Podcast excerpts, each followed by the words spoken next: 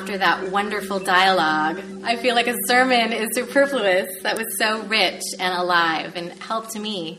So thank you, Casey and Tony. But I want to ask you all, can you think of a time when you've been really thirsty? I mean, really thirsty. I can think of lots of times, but I've never had to go that long without water. I'm lucky enough to say, I think. I mean, I remember a time when Mitch and I were backpacking in Colorado, and we got a little lost on a hike, and we did run out of water, but even then we knew that it was going to be okay. And we found our way back to our campsite, and we only had to go a few hours. It wasn't that big of a deal. But I did have the experience just recently, last year, of being around people that were very thirsty. Last summer, I was up in Berkeley at school, and some of my classmates and I were invited to a Ramadan dinner. It was called an iftar meal, and it's a meal that Muslims who observe Ramadan celebrate together every night at sundown to break their fast. And I remember saying to my classmates, oh, I guess I'll go. I mean, I have so much homework, but I mean, we were invited. I'll go. So I went. And my friends, the fasting that I experienced, that I watched, that I heard about, makes what we do in Lent pale in comparison. And it's not a competition, I know, but it really was eye-opening for me. Um, the thing I didn't know, and maybe some of you know this, is that um, in Ramadan, Muslims not only fast from food, they fast from water. I didn't know that they went from sunrise to sundown without a drop of anything to drink for a whole month. I didn't know that. And I was sitting at the table with some new friends that I had made, some Christian seminarians and some Muslims in the community, and they were sharing with me that they had gone on a hike that day, and it was really hot. It was early June, but uncharacteristically hot, and they'd gone on a hike, and they weren't complaining. They were just letting me know what they had done that day, and I saw these two pitchers of water on the table with empty glasses, and I thought, God, they must be so thirsty, even though they were just acting normal. And um, finally, the sky darkened outside. It was nine p.m. because Ramadan happens during the longest days of the year. And um, there was a beautiful, haunting call to prayer. And then it was time to finally break the fast. And traditionally, it's done by starting with water. And so I tried not to stare, but I was so taken aback by how the people at my table drank this water with such pleasure and need, as if they had been waiting for this moment their entire life. And then I shyly watched the host of our table take a bite of a date. There was a little bowl of dates on the table, and he took a bite of a date, and I don't really like dates. But the way he took a bite of this sweet and chewy date made me want to try dates again, and it made me want to try fasting. It was as if it were the best thing he had ever tasted. And the people at the table told me that part of the reason they fast during Ramadan is to increase their thirst. They said that it brings them closer to God, it heightened their awareness of the fragility of life, and it deepened their gratitude around the basics of life. And even though they get up at three thirty or four in the morning every day for this pre-dawn breakfast, and even though they go all day long without food or a drop of water, for many it was their favorite time of year.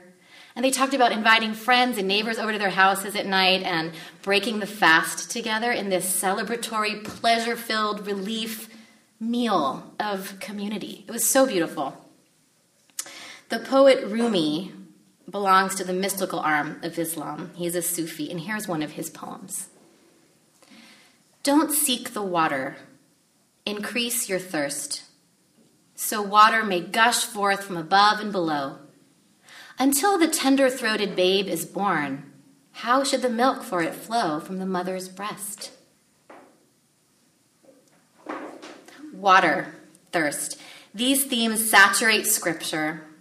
And in today's stories, we have some very thirsty people, one of whom is Jesus. So here he is. He's tired. It's hot. He's thirsty. He's sitting on the ground, leaning against a well, hanging out. And the thing about this well is that it's in Samaria.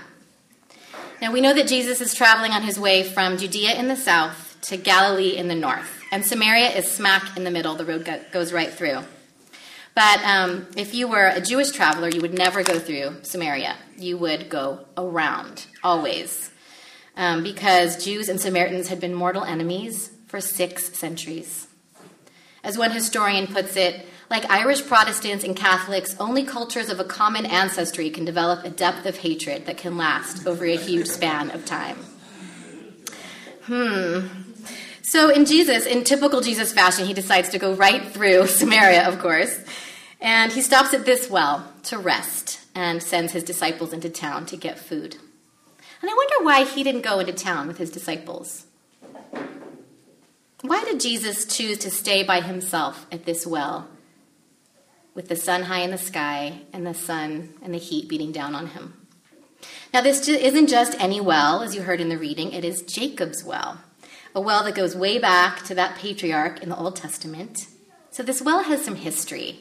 And the interesting thing about wells in the Old Testament is that they were often places where a man and a woman met who would later get married.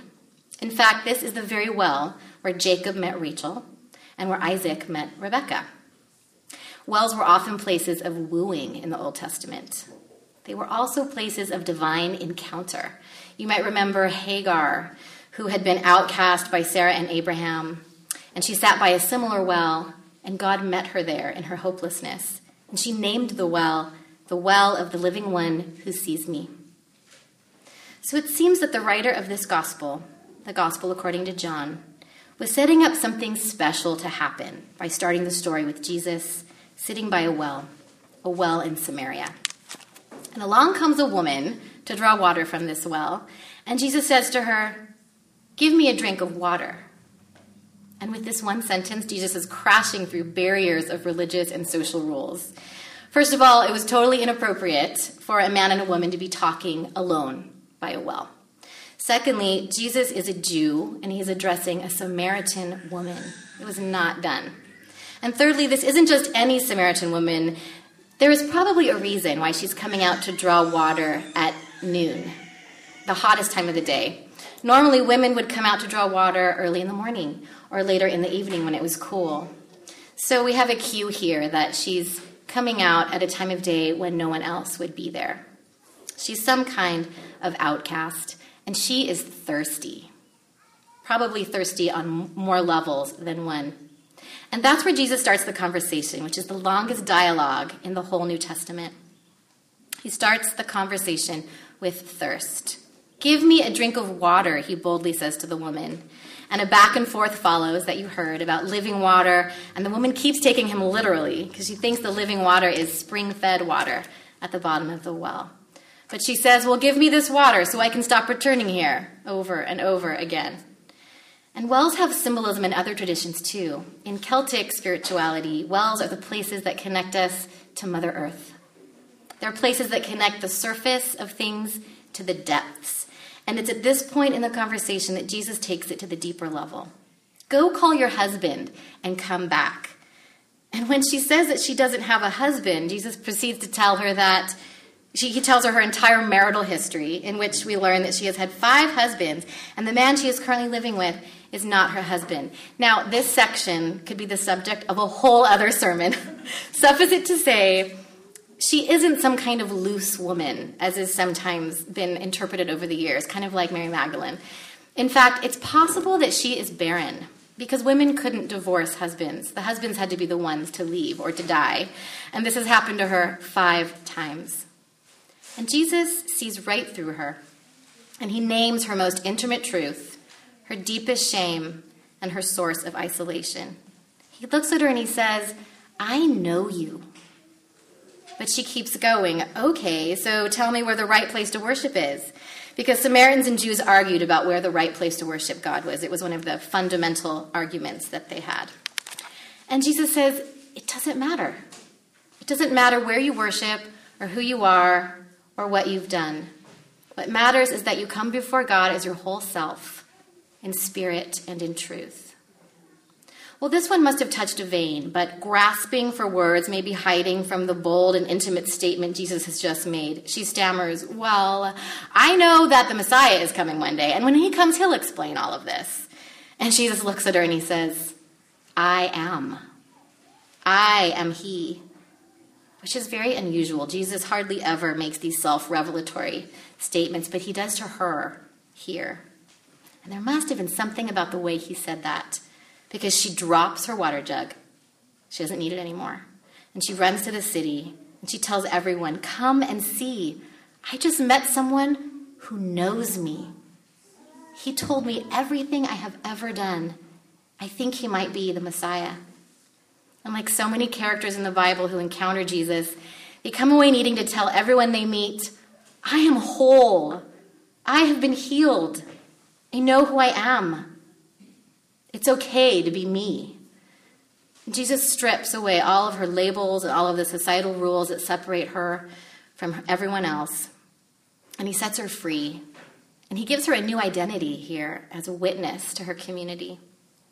She becomes the first person in the gospel to preach that Jesus is the Messiah, a Samaritan woman with a bad reputation, which would seem to suggest, as author Sarah Miles says, that salvation does not depend on getting things right.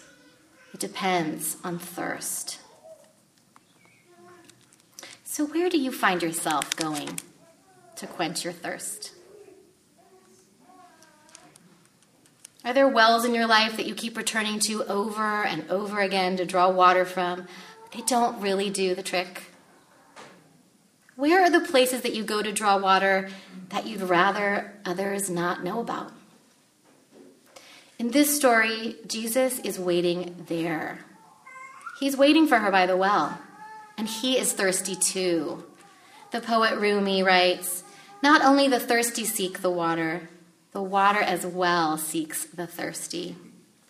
A few chapters later in John, Jesus calls out to the crowds, let anyone who is thirsty come to me, and let the one who believes in me drink.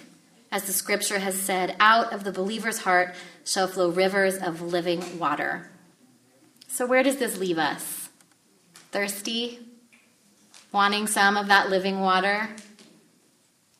Well, there's definitely some of it right here.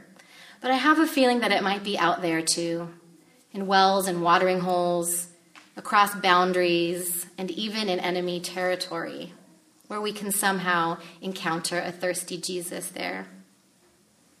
In the Orthodox Church, this woman is considered on par with the apostles, and they give her a name, Fotina, Saint Fotina. She was thirsty, and she encountered God in the place where she least expected. Don't seek the water, increase your thirst, and see what happens. Amen.